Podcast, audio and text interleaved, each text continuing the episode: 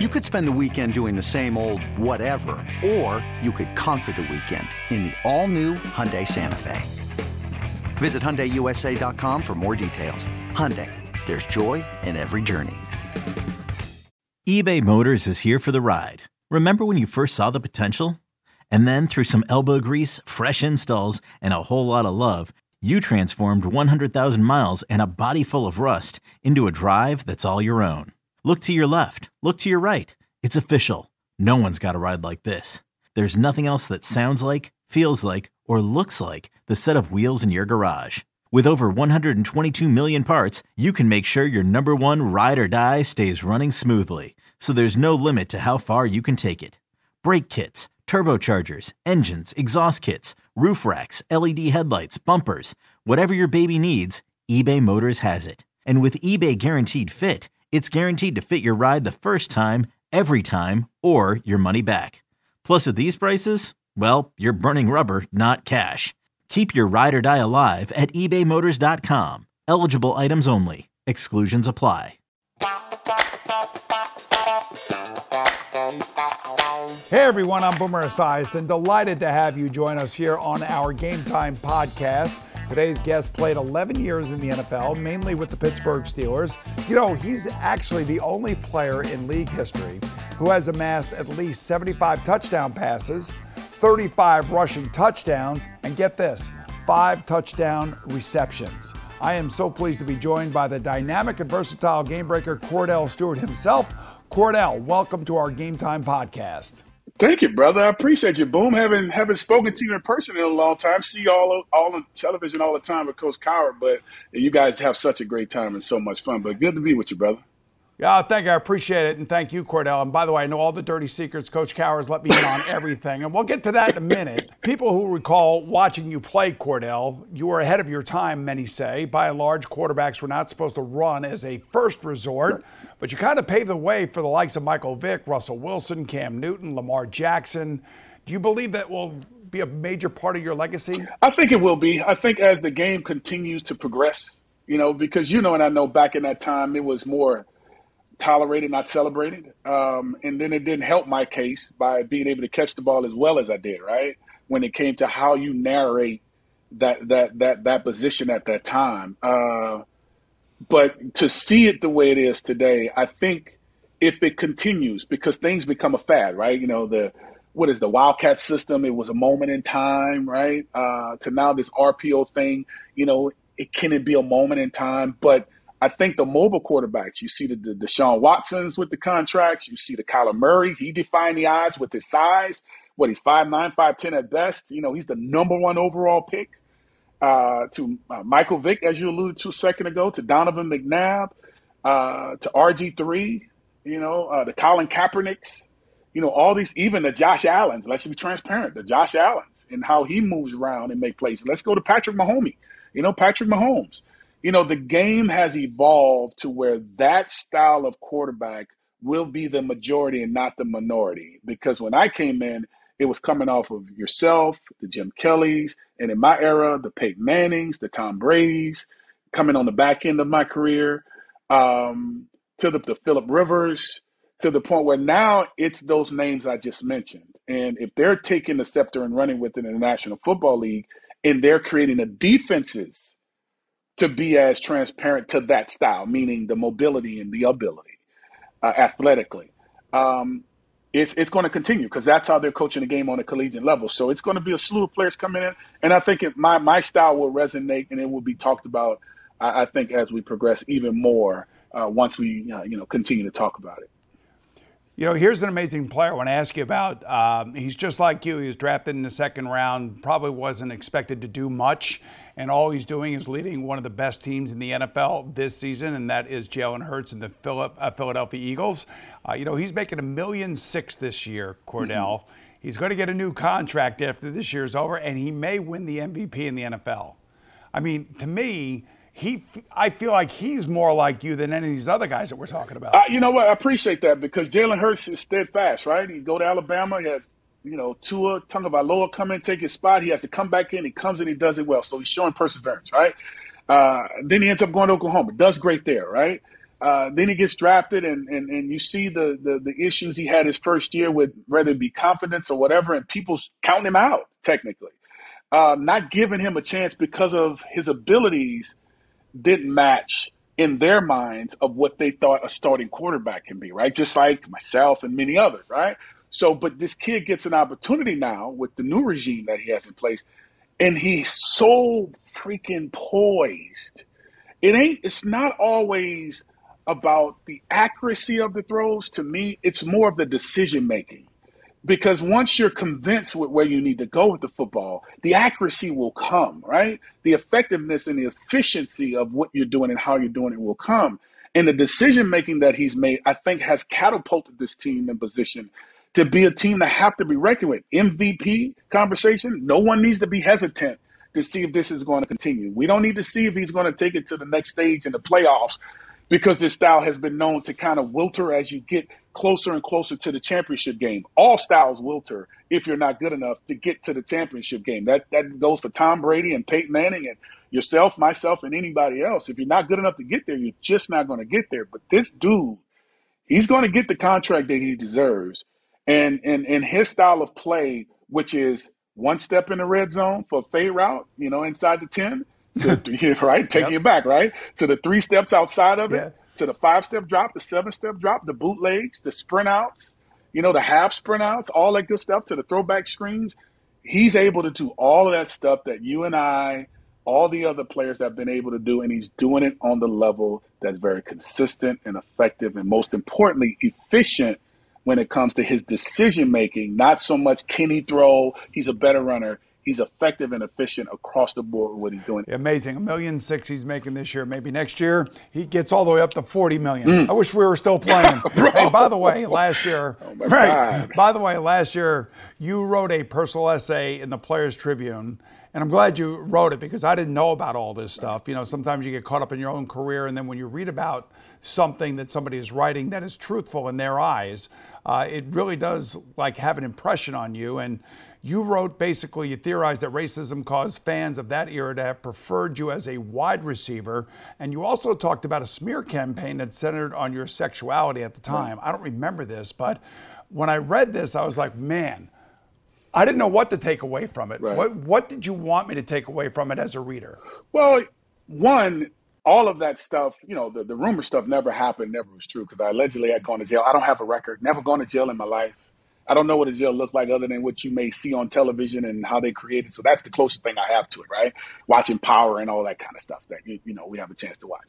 But um, when you have those types of attacks, right, on your person, it, it it then causes you to ask the question of what this is really about, right? So that poem, "See It Through," uh, that I have in my autobiography, becomes a very close and very pertinent piece that I need to actually survive and persevere through those moments because, you know, as a man, as a grown man, you never want to be challenged in that in that space, not when it comes to something that never happened and is true. And those were some of the things that I had to endure in order to be a quarterback in that city. You know, because, you know, there's betting going on. Don't don't don't get it twisted. There's some hate calls and mail that come out where you know, there, there, there's some acts that that's not favorable. You, you can't say that they're you know, kumbaya, we are together type attacks. You know, these are personal attacks. And, and, and when you're called the N word and you're being talked about, you know, and you're being called out your name and it's not true and they're trying to give you baggage that doesn't belong to you. My name is not on this bag. It's like going to baggage claim, right? You try to find a yeah. bag that belonged to you. That bag didn't belong to me. You know, my name wasn't on it. So I didn't want to claim it. I didn't want to embrace it and I'm not going to accept it at all. And so in that article, you know, it's it's a thing more or less is find out who the person is before you allow that perception to become your reality. Because sometimes a narrative can cause people to, when they see you, be like, oh man, he's really a good guy. Or he's not as bad as, as, as I thought. I mean, he's pretty cool. He's not, he's okay. Like, what, you thought I was going to be, boom? I mean, you thought I was going to be this crazy guy. And sometimes, you know, as athletes, you have to, you have to deal with some of that stuff that comes up sometimes and and to put it in perspective and process it into my psyche i had to do that in order for me to be able to take the proper and the healthy next step forward to not be bitter to not have vigor on me or or, or even resent, you know, anything. I had opportunity uh, to go to the Atlanta Falcons game and and you know here in Atlanta with Mr. Rooney. Got a got an invite to sit in the suite with him. And come on, dude, like. Bro, if, if if I was feeling some type of way, I could have blamed Coach Cowher. I could have blamed the, the Rooney family. I could have blamed the Steeler Nation completely, but I didn't. I took the high road and I mind my business and I and I stayed the course. And if I would have engaged in that type of, of matter that was going on around and festering around, it could have hurt me more, right? So if I indulge into it and make it a big deal, now all of a sudden I make a mistake on the field. Well, he's not focused. You know, he's not locked in. Something's wrong. We need to give yep. him a chance to step back. So I took the road of saying, you know what? That's not my problem. That has nothing to do with me. And this is just a part of playing this position, is how I said. And it is, right? You're in the high places you know, people are going to judge you a little bit harsher and harder, sometimes in, in, in ways that you wish never happened. Uh, but it happens for a reason. And look, here we are again, years later. We're still talking about it. We're still being able to engage in it. And, you know, look at the game today. So if we took the game yesterday and put it in today's game, we wouldn't have those problems, right? And so you have to charge it to the ignorance of those who actually took that that that, that charge and that direction in dealing with it. But hey, it's water under the bridge. It's not me, and I just I just choose to keep on going, bro. Take the high road. All right, we're talking with Kordell Stewart here on the Game Time podcast. And Kordell, as a proud University of Colorado alumnus, you got to tell me what was your reaction to Deion Sanders taking over as head coach of the Buffaloes? Unbelievable, Boomer. Um, you know, Coach Mack was the, the the name that I think we all know that resonates when we think of CU football, right? all due respect to all the coaches in between that time up until Deion. Uh, but that's what we remember most in those glory days of going to the national championship twice at 89 and 90 to my years of being there from 91 to, to 95 and that Hail Mary pass that we see every single season when college football starts around the month of September because it was such a, a significant play for our institution. Uh, and we haven't been playing well enough to where that becomes the play to allow everyone, everyone to remember when we were really good. But Deion now brings that same energy.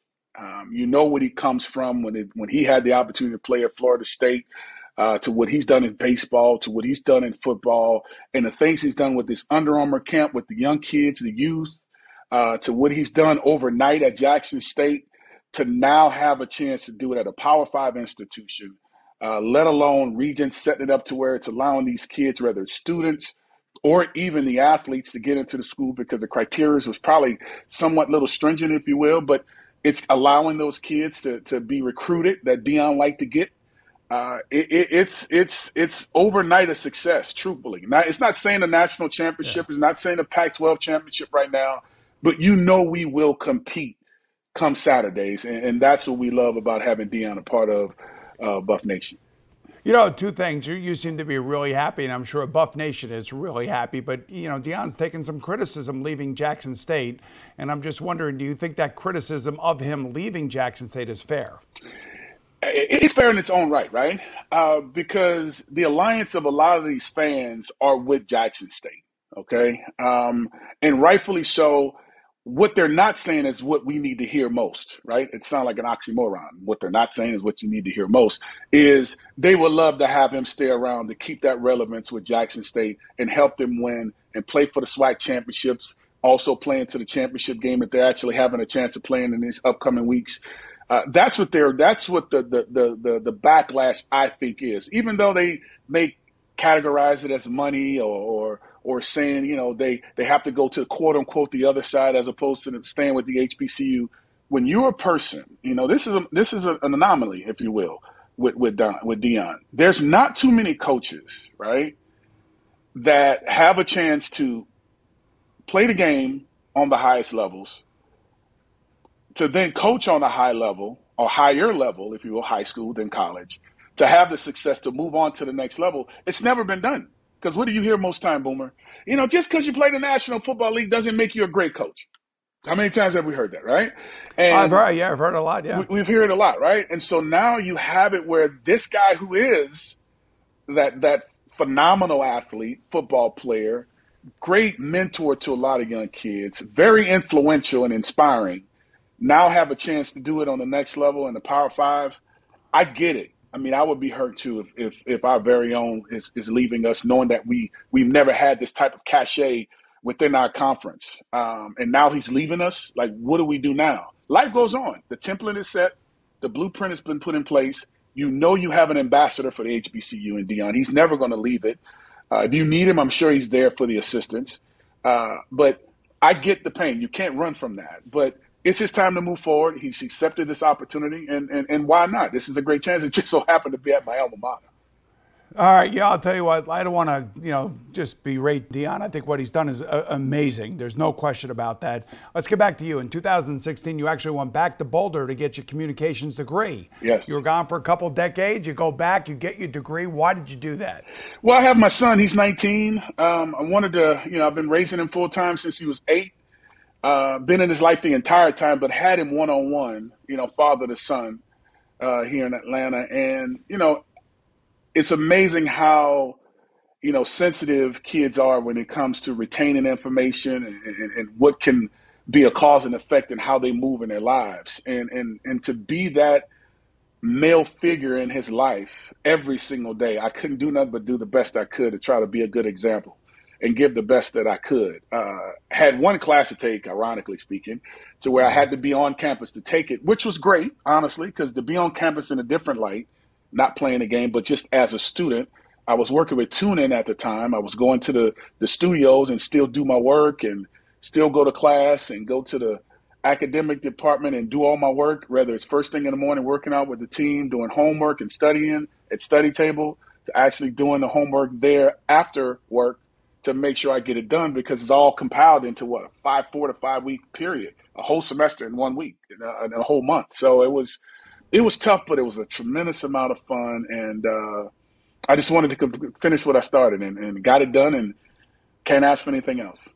Yeah, it's good for you, Kordell. You know, your other famous alma mater, the Pittsburgh Steelers, instituted a Hall of Honor back in 2017. Now, since then, there have been calls in the press by a lot of fans, social media, for you to be inducted into that Pittsburgh Steelers Hall of Honor. Wow. What would such an honor mean to you if that ever happens? Well, you got my coach that you work with. You know, we we went through some tough times. We had some phenomenal times. Wish I could have gotten him a championship because you know he he took a chance on giving me that opportunity, knowing that I play receiver so well. And we he sometimes still said like my best receiver was my quarterback, and and, and that's a compliment, you know, and right, yeah. rightfully so. It's a compliment. Um, some can take it the wrong way, but that was the talent that I had. And he took a chance and gave me a chance to be the quarterback on that team. And as you mentioned, the 75, 35, and 5 in one organization, I don't think we'll ever probably see that again, to be honest, um, in all three categories. Uh, you know, because we utilized my skill set extremely well, whether it was Chan Gailey, Mike Mularkey, and all the other coaches in between, Ron Erhardt even uh, as the coordinator my rookie season. Um, you know, so if that were to happen, you know, it allow all those tough times because you know, as quarterbacks, you're not as good as you think you are, not as bad as they say you are. That's what Coach Cowher says all the time, right? So I, that rides with me in life, right? Because uh, he's right. But to get that honor there in, in, in the city of Pittsburgh and in all of the things that we've done back in the 90s to where we're seeing the game the way it is today, oh my God, it'll make it so much uh, uh, worth it, man. So that would be great. I'll be in tears. I tell you that much. I, will let you. I'll All come right. on your show and talk about it too. Crying probably. All right, good. I will tell Coach Cowher to make a call on your behalf. All Thank right. You, so we're just getting warmed up with yeah. Kordell Stewart. We'll retrace his roots in Marrero, Louisiana, just across the Mississippi from New Orleans. When game time continues right after this. Coach is hilarious, Kordell. The stories are great. Yeah, I mean, man. They are great. I love him.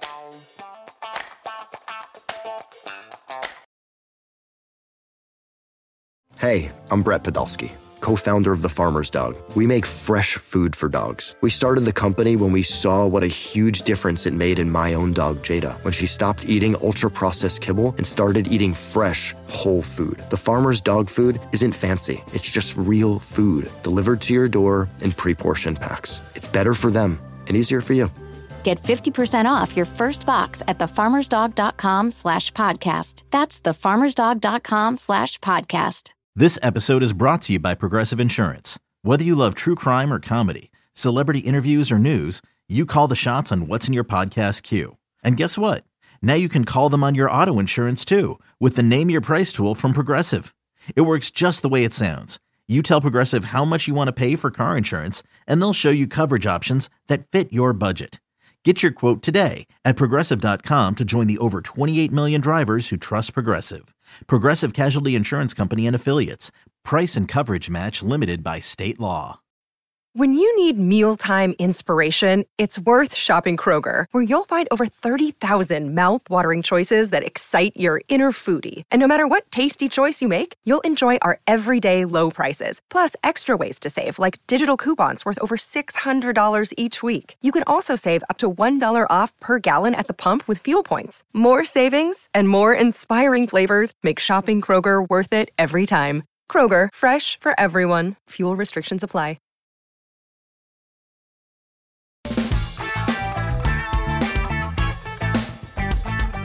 Welcome back to Game Time, everyone. Due to circumstances beyond his control, Kordell Stewart had to grow up faster than many of his peers. That meant developing the strong work ethic that his father, Robert, who had modeled for him, and taking on added responsibilities around the home. You know, uh, Kordell, your mom, Florence, was diagnosed with liver cancer, and she was only given six months to live, but she fought for nearly a decade, and you were only 11 when she unfortunately passed away. And you said that you wanted to be a survivor not a victim. What did you mean by that?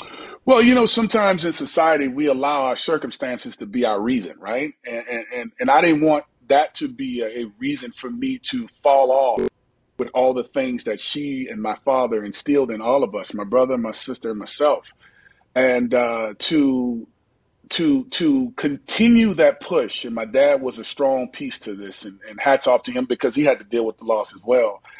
Um, to continue was all we could do, right? And if you put your best foot forward, you know, hopefully if you plant those seeds the right way, good can come from it. And I just wanted to be, I just wanted to get it done. You know, I didn't want to sit around and mope and, and, and, and make excuses because that's the easy way out. And tough as it was, you lost your mom. You know what I'm saying? But she would not have wanted to be any other way because to see her go through what she's going through and the doctor's giving her a short time to live, but she lived longer and to see her in some of the states that she was in – when she actually was struck really hard to where she was in the hospital. You could see her body steadily withering away. And and when massaging her sometimes in the hospital, I remember, she, you know, she was in pain, and she would look over her shoulder, and I would be standing behind her, behind her, and she's like, with a smile on her face, "What you looking at with your ugly self?" Right? And I'm like, if she could have that sense of humor in her tough moments. What am I complaining about, right? I don't have any reason to complain. Keep a smile on my face, keep it going.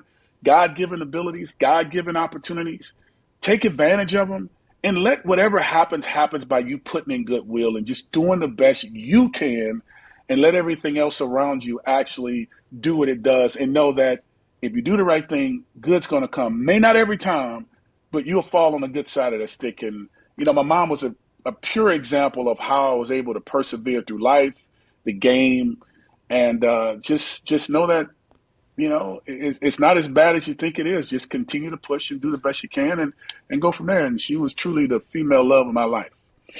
You know, you talked about being a single dad yourself. Obviously, your your dad Robert became a single dad, That's unfortunately. Right. And I'm just wondering what you learned from him and how did he inspire you? Well, just to keep it keep it going, bro. You know, it's like dad's love is that tough love, right? You know, I want no excuses. You need to do better. If you don't get it done, this is what it's going to be, right?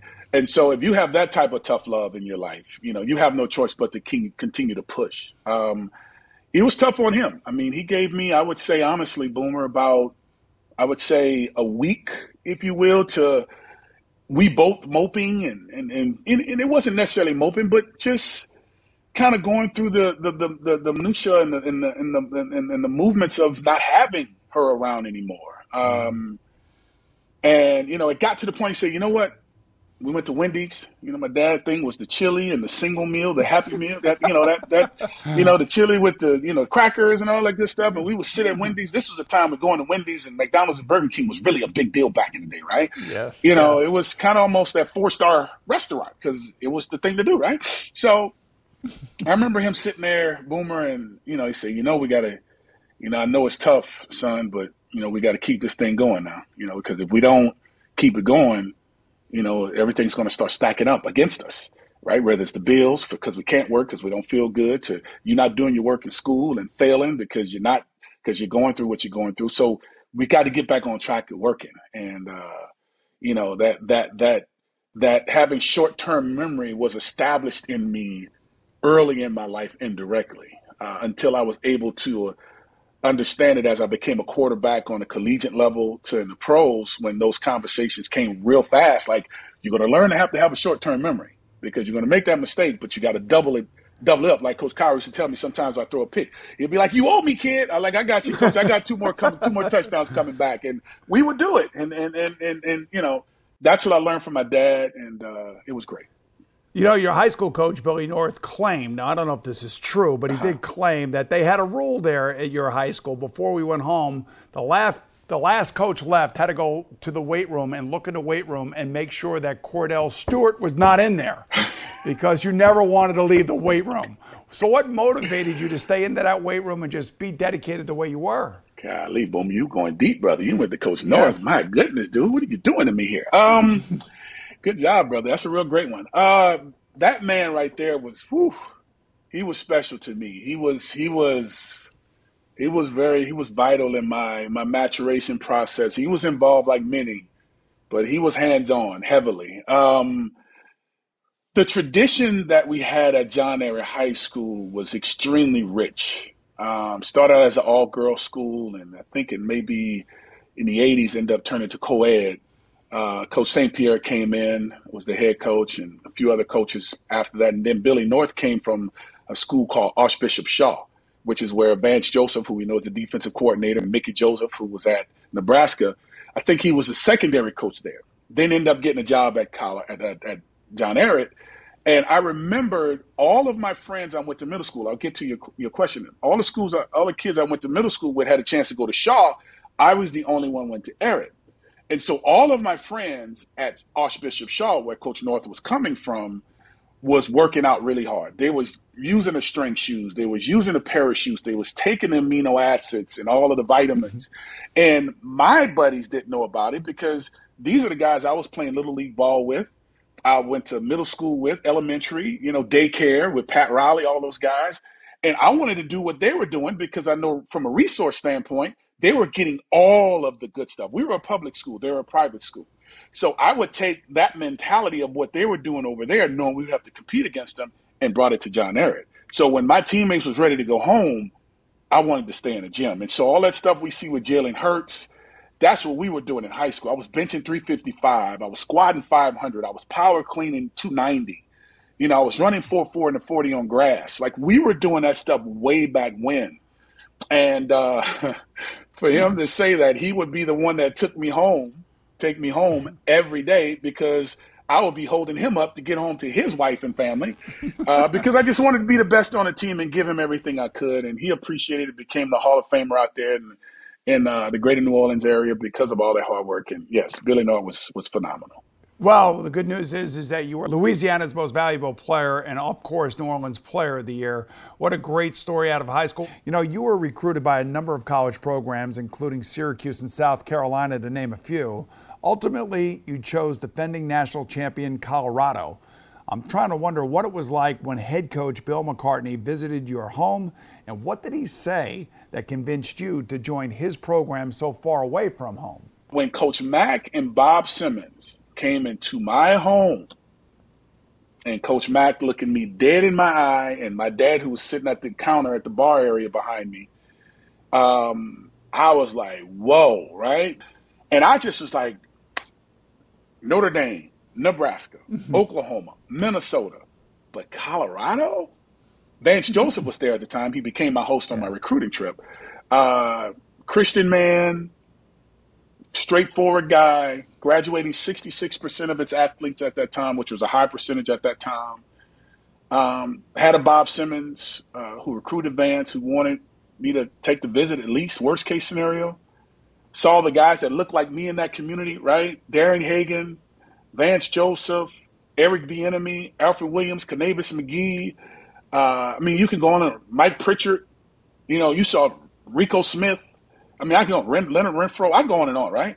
Um, and I'm like, if these dudes can do it here, and those dudes over there are not doing it. Why would I not want to go where these dudes are? And I mean, just straight ebonics and, and elementary talk, right? So I like, bro, I'm coming. Coach Mack, got me. I took the visit, bro. Took the flight. Boom. Got off the flight after sleeping. I dialed one eight hundred go Buffs before my dad picked me up in baggage claim in New Orleans.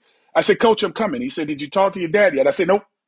I said, I'll let him know the news. Told my dad, oh my God, that was 30 minutes of a haze beyond your imagination because he didn't want me to go too far. But I made the decision. Dad loved it, and uh, the rest was history, bro. Yeah, it turned out great in 1994. A well known Rick Neuheisel today is well known. Maybe back then he wasn't. Became your offensive coordinator. You said that if he had been coaching you from the time you were a freshman, you would have been a first round pick as a quarterback.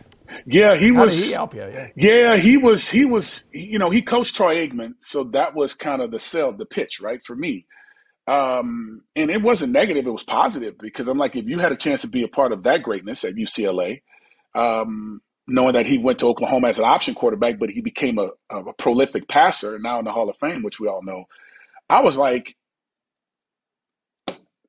let's make it happen, and that was arguably my best year uh, uh, of my career. Even though with Les Steckel, I had my sophomore year, I threw a thousand yards plus to Charles Johnson, the late Charles Johnson, and a thousand yards to Michael Westbrook my sophomore year. So that was the first time anyone has ever done that at the University of Colorado. Uh, but Rick Neuheisel came in and, and, and, refined my thought process in how to understand that position, right? Mm-hmm. Um, and he, you know how it is when you have just a coordinator, not a quarterback coach. You kind of yeah your your vision is really wide. The scope is really wide. But he took it and brought it in really, really tight and uh, became really efficient and effective with throwing the ball everywhere. We had a balanced offense. Rashaan Salaam, my my my you know Heisman Trophy running uh, running back, just got inducted into the Colorado Hall of Fame. Uh, we had him, Michael Westbrook, another one, um, and and and Rick really refined how I thought about the, the position and uh, ended up losing one game and, and, came close to going to national championship that year.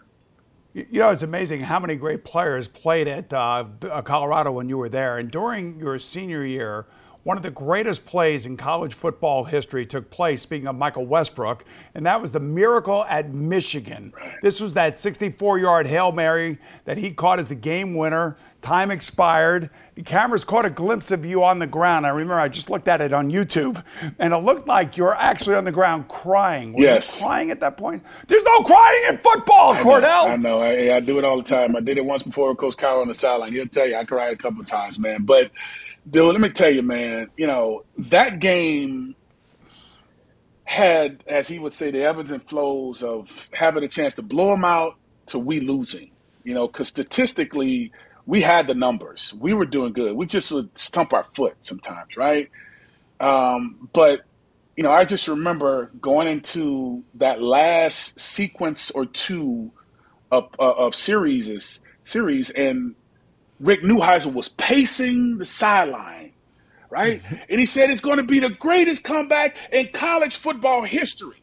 And we have these band members behind us. And for some reason, this one that was calling us paper champions, he was the shortest kid in the band, and his helmet would come down over his face, and he would have his chin strap not touching his chin, but down like down below here, if you can see me, right?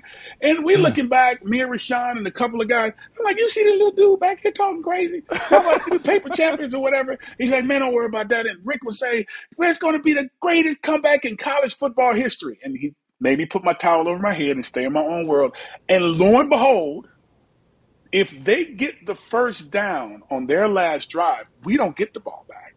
Yep. And as soon as Rick said this, I think it uh Biaka Tuku, I think if I pronounce his last name right, he did get the first down on the running play, I think it was. And so they had to punt. And so Chris gets it in Chris Hudson gets it inside the 15 yard line. And we just have to get at least to like the 35 in my mind. I'm saying like the 35 or maybe the 40 yard line for me to be able to heave it, right? And in that moment, I'm going to the sideline that like there was going to be another discussion of what we can do with only five to six seconds left on the clock. And coach like, what do you want? Tip left. And so that's when you see me and Blake Anderson in the video. If you watch it, number five, we walk yeah, back into yeah. the huddle, and Rashaan and my center, uh, Brian Stoltenberg, and all the guys are holding hands like it's the first play of the game. And I'm like, guys, just give me some time. And I come up to the line, Boomer. There's only three three down guys. I said, are you kidding me? they're about to give me this kind of time. And so my left tackle and Tony Berti and Rashaan Salaam mauled Price on the left. And I get on the outside and I just was from the minus 26 yard line. I just throw as far as I could, which we did in Boulder. Altitude allows you to do it. Yep. And the ball gets tipped like on the one to the goal line, and Mike comes out of nowhere and does what Mike has been doing his entire career with me and make the greatest catch and the, the greatest throw in the history of the game, bro. And, and that game still resonates, and that moment still resonates in college football history. And Rick was a big part of that, to your question. I'm just going to tell you, Frank Reich and Doug Flutie would argue about their moments in history along with yours. All three great, no question about yeah. it. All right, we'll be right back to explore Kordell Stewart's roller coaster ride in the Steel City when game time continues right after this. So, watching that YouTube clip, Kordell, was unbelievable. Yeah, bro. Yeah, I, I cried. I, I, you know, because I jumped on Vance Joseph. If you watch it all the way through, right, and he dumps me on the ground. He's on top of me. He said, "I love you, Marrero. I love you, Marrero." I said, "Great job, bro." And it just hit me all of a sudden. I'm like, "Jesus, bro, we just." Com- that was it. I was done. I was done. I was done.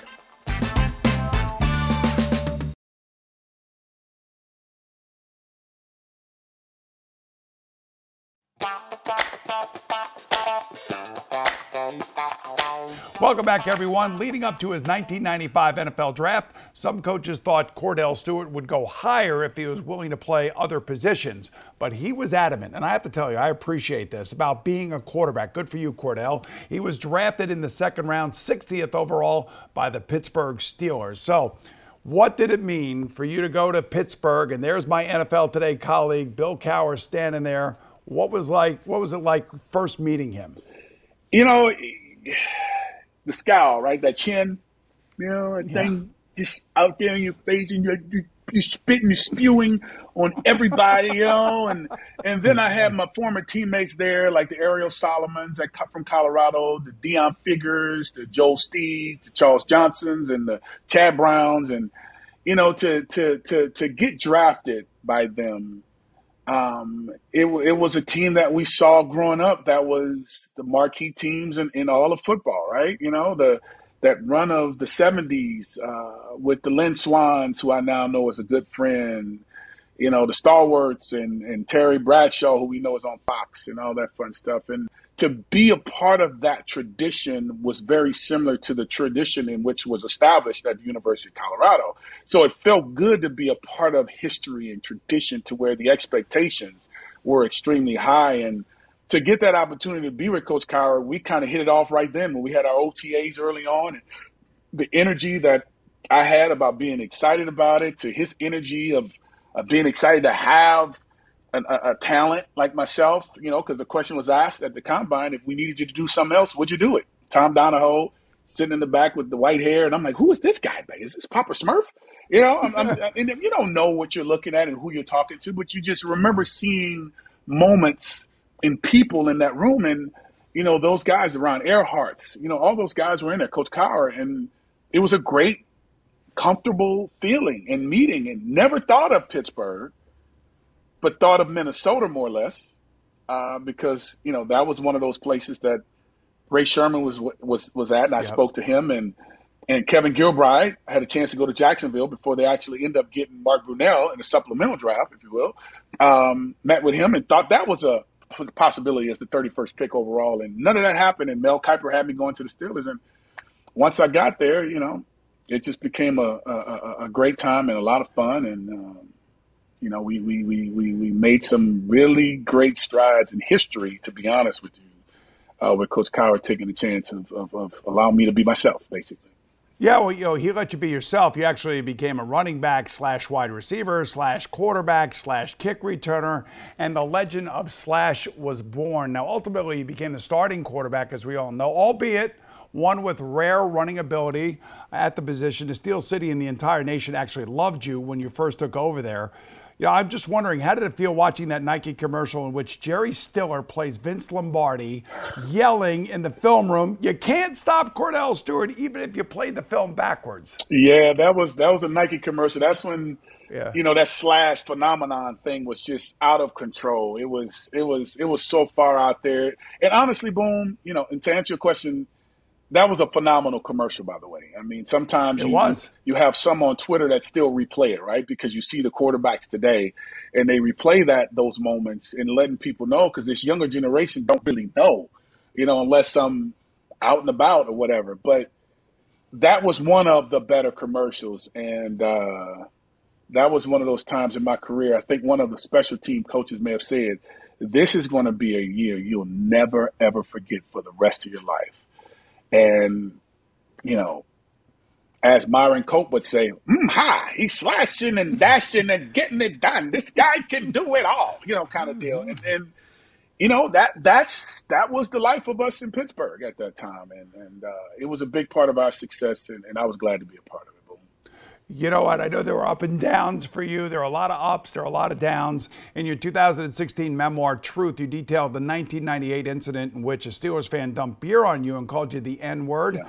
Now, to keep your composure, you kept your composure. You thought about a poem called See It Through by Edgar Albert Guest. Yeah. By any chance, do you still remember that poem or at least the key lines in that poem? Well, it's uh, when you're up against up against a trouble meter, squarely face face, lift your chin inside your shoulders, plant your feet and take a brace. When it's vain to try to die to do the best you can do, you may fail, but you may conquer, see it through. Black may be the clouds about you, and your future may seem grim. Don't let your nerve desert you. Keep yourself and fight and trim. The worst is bound to happen spite of all what you can do. Running from it will not save you. See it through. Even hope may seem but futile when with trouble you're beset. Just remember your face with other men have met. You may fail, but fall still fighting. Don't give up. Whatever you do, eyes front, head high to the finish. See it through. So that poem was given to me by one of my then teammates slash friends, if you will, uh, when just needing something to help me see it through, right? Now he's my fraternity brother, um, part of Omega Psi Phi Fraternity Incorporated, and that poem has a tremendous amount of meaning um, nowadays, and it was something that was very vital in those transition moments, those moments of having to persevere through the good and the bad times, right? So um, that that is something that resonates, I think, with everyone's life. Uh, when you're up against a trouble, meeting it squarely face to face, right? Lift your chin and set your shoulders, plant your feet, and take a brace. Boomer, you know you've had some tough times, whether it's being your family, whether it's in sports, whether it's in business, and just day to day living. You have to find something you can connect to to keep you whole in those tough times because your natural state, you want to be frustrated. You know, you want to you want to complain, you want to mope, you want to say how you really feel, but you know that's not going to get you where you're trying to go. And as a competitor, sometimes you have to take that energy and channel it properly and use it for the better good of what you're trying to accomplish because it's not always about you, right? It's about entities that has nothing to do with you. But if you stay focused and stay channeled right, it can help you move forward. And poems like that really helped me in life and didn't know how instrumental in my life that poem was actually being acted out, you know, from a child up and even to, to this day, to the point where it's amazing that uh, that poem still does have uh, a certain amount of meaning even to this day. You know, one of the best segments we've ever had here on Game Time. I appreciate you remembering and reciting that poem from front to back, and it's really an amazing uh, moment in your life, I'm sure, and yep. uh, will resonate with our, uh, our, our viewers for sure as well. All right, we're in conversation with Kordell Stewart here on the Game Time podcast. And Kordell, I thought this was a fun fact. You actually threw the last touchdown pass at Three Rivers Stadium, and then you scored the first touchdown in Heinz Field history. So, what do you like most and least about both historic stadiums? Wow, they both were great. Um, ooh, well, well, Three Rivers had all of the history of those before us, right? Uh, and and and what you had to live up to uh, and, and then when the fan, fans go crazy, you remember you were in Cincinnati, you would come to Three Rivers when, yeah. when you guys, when we would play against one another, if you would see that the stands are just bouncing, right? You know, because we had similar stadiums, right? Cincinnati yes. Stadium was similar, as far as the, the mock up of it was similar to ours. Um, but the noise, the energy, everything about it, the expectations from the fan base, and also the players and, and the expectations coming from Coach Cowher beyond words. But Heinz Field, you know, scoring the first touchdown in it, uh, going to the AFC Championship in our first year in it, um, it took a life of its own. I was in there for the only two years because in 02 I ended up that was my last season. But it was it was it was while it was the same, it was also different, right? You know, it was cosmetically, it was the aesthetics was a little a lot different and more updated, obviously, of course. Uh, but the history of Three Rivers will never be forgotten and can never be challenged. Uh, there's just been too much. Now, this generation of kids and, and parents and, and older folk will remember Three Rivers probably as much, not Three Rivers, sorry, Heinz, as much as those in the past remember Three Rivers because Ben has done a phenomenal job of getting them to three championships in Heinz Field and winning two of those.